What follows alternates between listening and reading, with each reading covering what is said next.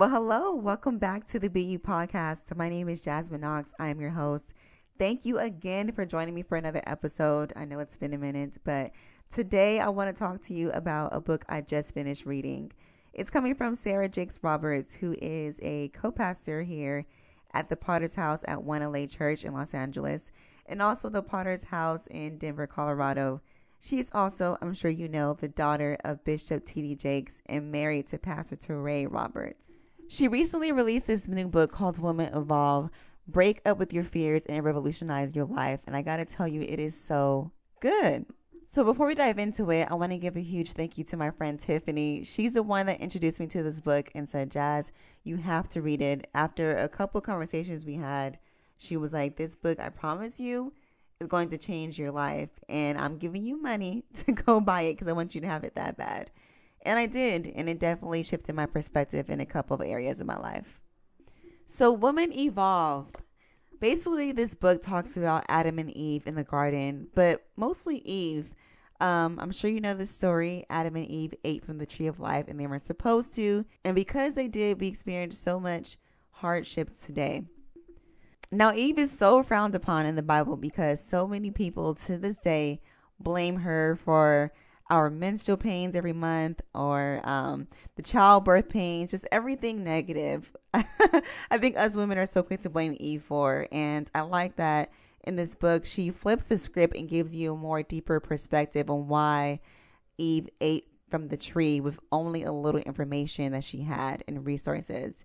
And what she does with that story is that she ties it into our everyday lives on how we're constantly punishing ourselves and belittling ourselves and doubting ourselves based upon our past mistakes when we only made the choice that we made based upon the information that we had.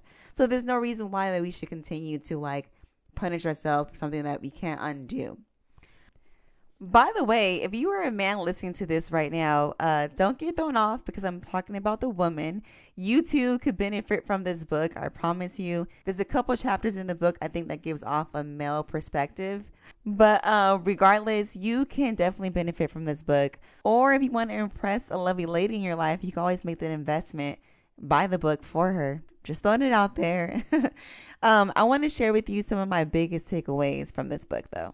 So, in the first chapter called Know Better, she talks about pretty much Eve knowing better but didn't do better by eating from the tree. She was deceived by the serpent and she questioned herself because all she knew in there was that the whole garden was considered good. So, how can this tree be so forbidden and bad if it was good? So, one of the things Sarah points out in here um, that stuck out to me was stop presenting your truth, feelings, and emotions and then dismissing them with I don't know.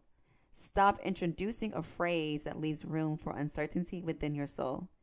Um, that really stuck out to me because I think oftentimes we are all very quick to say, I don't know, or I'm okay, just to kind of like shy away from how we truly feel. But what she brought to my attention is that when we express what we know, it doesn't put us in a box, it doesn't bring shame or anything all it does, it just leaves more room open for us to grow and change and evolve. Um, basically, we can start the journey of discovering what we don't know when we do embrace what we do know. So, anytime that you're feeling, I guess, maybe down, um, instead of saying you don't know what your feelings are when you really do know, you're trying to hide from it, start speaking out what you do know. That way, it's easier to help identify the things that you do not know. Now, in chapter four, A War of Speed, she talks about pretty much just running your own race and owning where you are in life in the present moment. There's one that stuck out to me where she said, Your performance does not reflect your worth. The only way that your performance can ever get better is if you live in the consciousness that even being wrong is a blessing because it can help you be better the next time around. Woof that was relatable when I first read that because one thing is for sure in the past, I never thought my faults were a blessing. I never viewed it as that. I always thought my faults were my faults, you know. Um, but it is a blessing in disguise because you're in the space to learn from it. You know, everything that we experience, whether it's good or bad, we're learning, we're growing. We know not to do it the next time, or we know what we can improve on that's one thing that really hit home.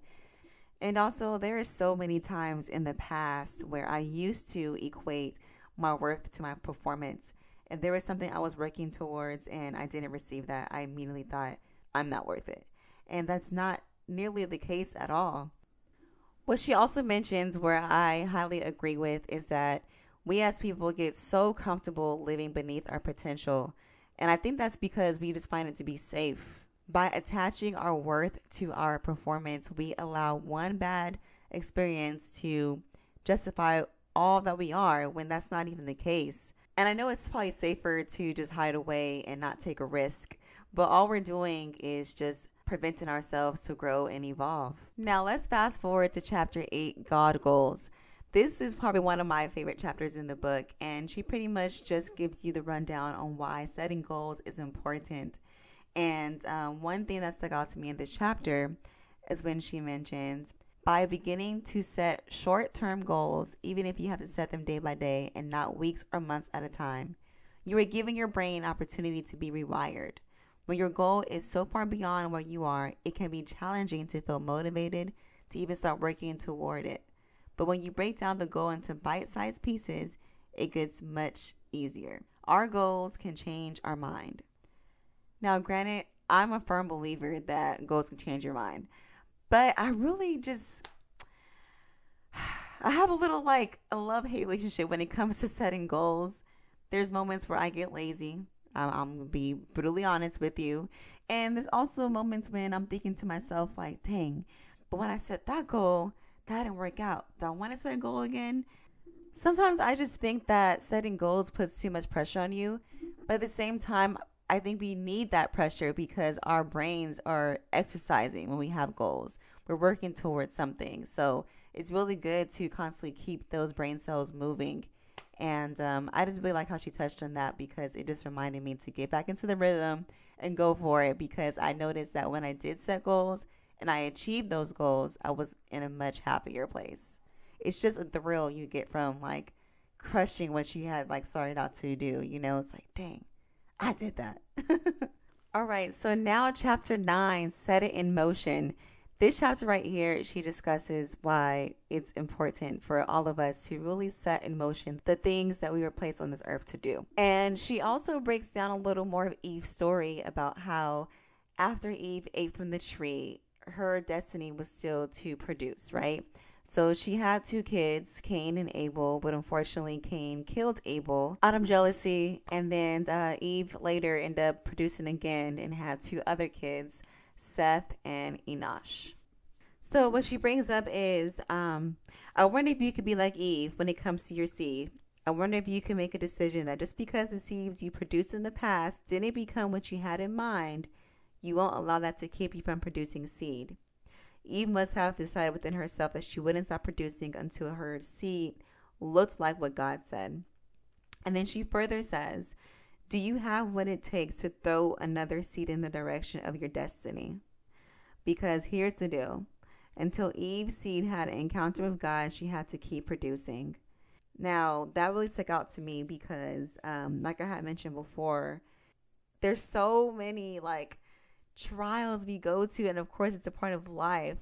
But once we plant that seed and expect it to grow and it doesn't grow, or if it grows a little bit and later dies, it's like we sometimes start to become so discouraged and and don't even feel like producing more. We don't feel adequate enough to even give more because of what happened in the past and we are not defined from our past. We're not defined by our past, period. Another thing, too, that she highlights is that we're not just setting in motion to make an encounter for ourselves. We're not planting seeds and do all these things for our self fulfillment. But what we're doing is set an example for more generations to come after us and after us and so forth. So, um, we have to constantly remind ourselves that everything that we are working towards building is just setting up um, generational curses to be broken. All right, so moving along to chapter 10 Don't Do It Alone. This chapter, she talks about the importance of having a team supporting you when it comes to working towards your goals, and why you should always choose confidence over competition. it is so common, and I don't know why, that women bump heads. They're always competing with one another. There has been cases where I've entered rooms and people don't even say hi to me. I don't know why that is, but it just occurs. Um, so after every chapter, she has an exercise called working it out. In this particular chapter, what I really enjoy is that um, she has you list three women that come to your mind first. Then she asks you to write down something that they are really gifted at next to their name. And after you've done that, she wants you to consider whether or not these girls know this about themselves or not. And I really like this exercise for two particular reasons. One, because it's really easy for you to affirm something great in someone else. Two, it kind of gives you a perspective of what people may think of you in a good way. Like, I think it's so quick to, for us to think, like, oh, that, that person knows that she's beautiful. That person has to know they're smart. But do they really know that? There's sometimes we have a lot of gifts and talents within us that we don't even know we're really gifted at because sometimes we're chasing one thing when we're really skilled in another platform. So I really like how she breaks that up because it challenges you to be supportive of someone else with effortless ease.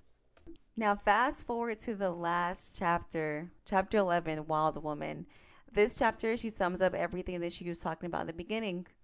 Eve's story about how she knew better but didn't do better and she correlates that with our lives and how there's mistakes that we've made in the past when we knew we should have done better, but we didn't. However, there was still a promise hanging over our heads because God already had redemption planned for Eve when she ate from the garden because, of course, He knows what's going to happen before we even know what's going to happen. So, to tie it all together, Sarah Jakes Roberts leaves us with this right here. I want you to know that there's a place on earth that has been reserved with your life in mind. Your destination hasn't been canceled nor has it been denied. You may have found your place once, but somehow lost your way. That place is still yours, and because you're still here, there's an opportunity for you to get back to your place and experience the life God had in mind when He created you. Now, I don't want you to think that this book is just like a super duper religious book because it's not. Yes, she talks about God yes, uh, Sarah Jakes is a pastor, but I don't want you to think it's just too it's too religious to the point where you can't really relate to it or that you can't understand it because you can. I really enjoy that she gives you an exercise every single chapter that really challenges you to like take inventory of what you just read. And I definitely think it's a book that we all can relate to because of course we are all just on the same journey making the same mistakes and trying to figure it out, and also setting up examples for the next generations to come. So, I highly recommend that you check out this book if you're interested. And if you have a book that you recommend, please let me know because I'm always looking forward to reading something new. At Jasmine Knox, Facebook, Instagram, Twitter, let me know. Um, thank you so much for listening. I'll catch you next week right here on the BU Podcast.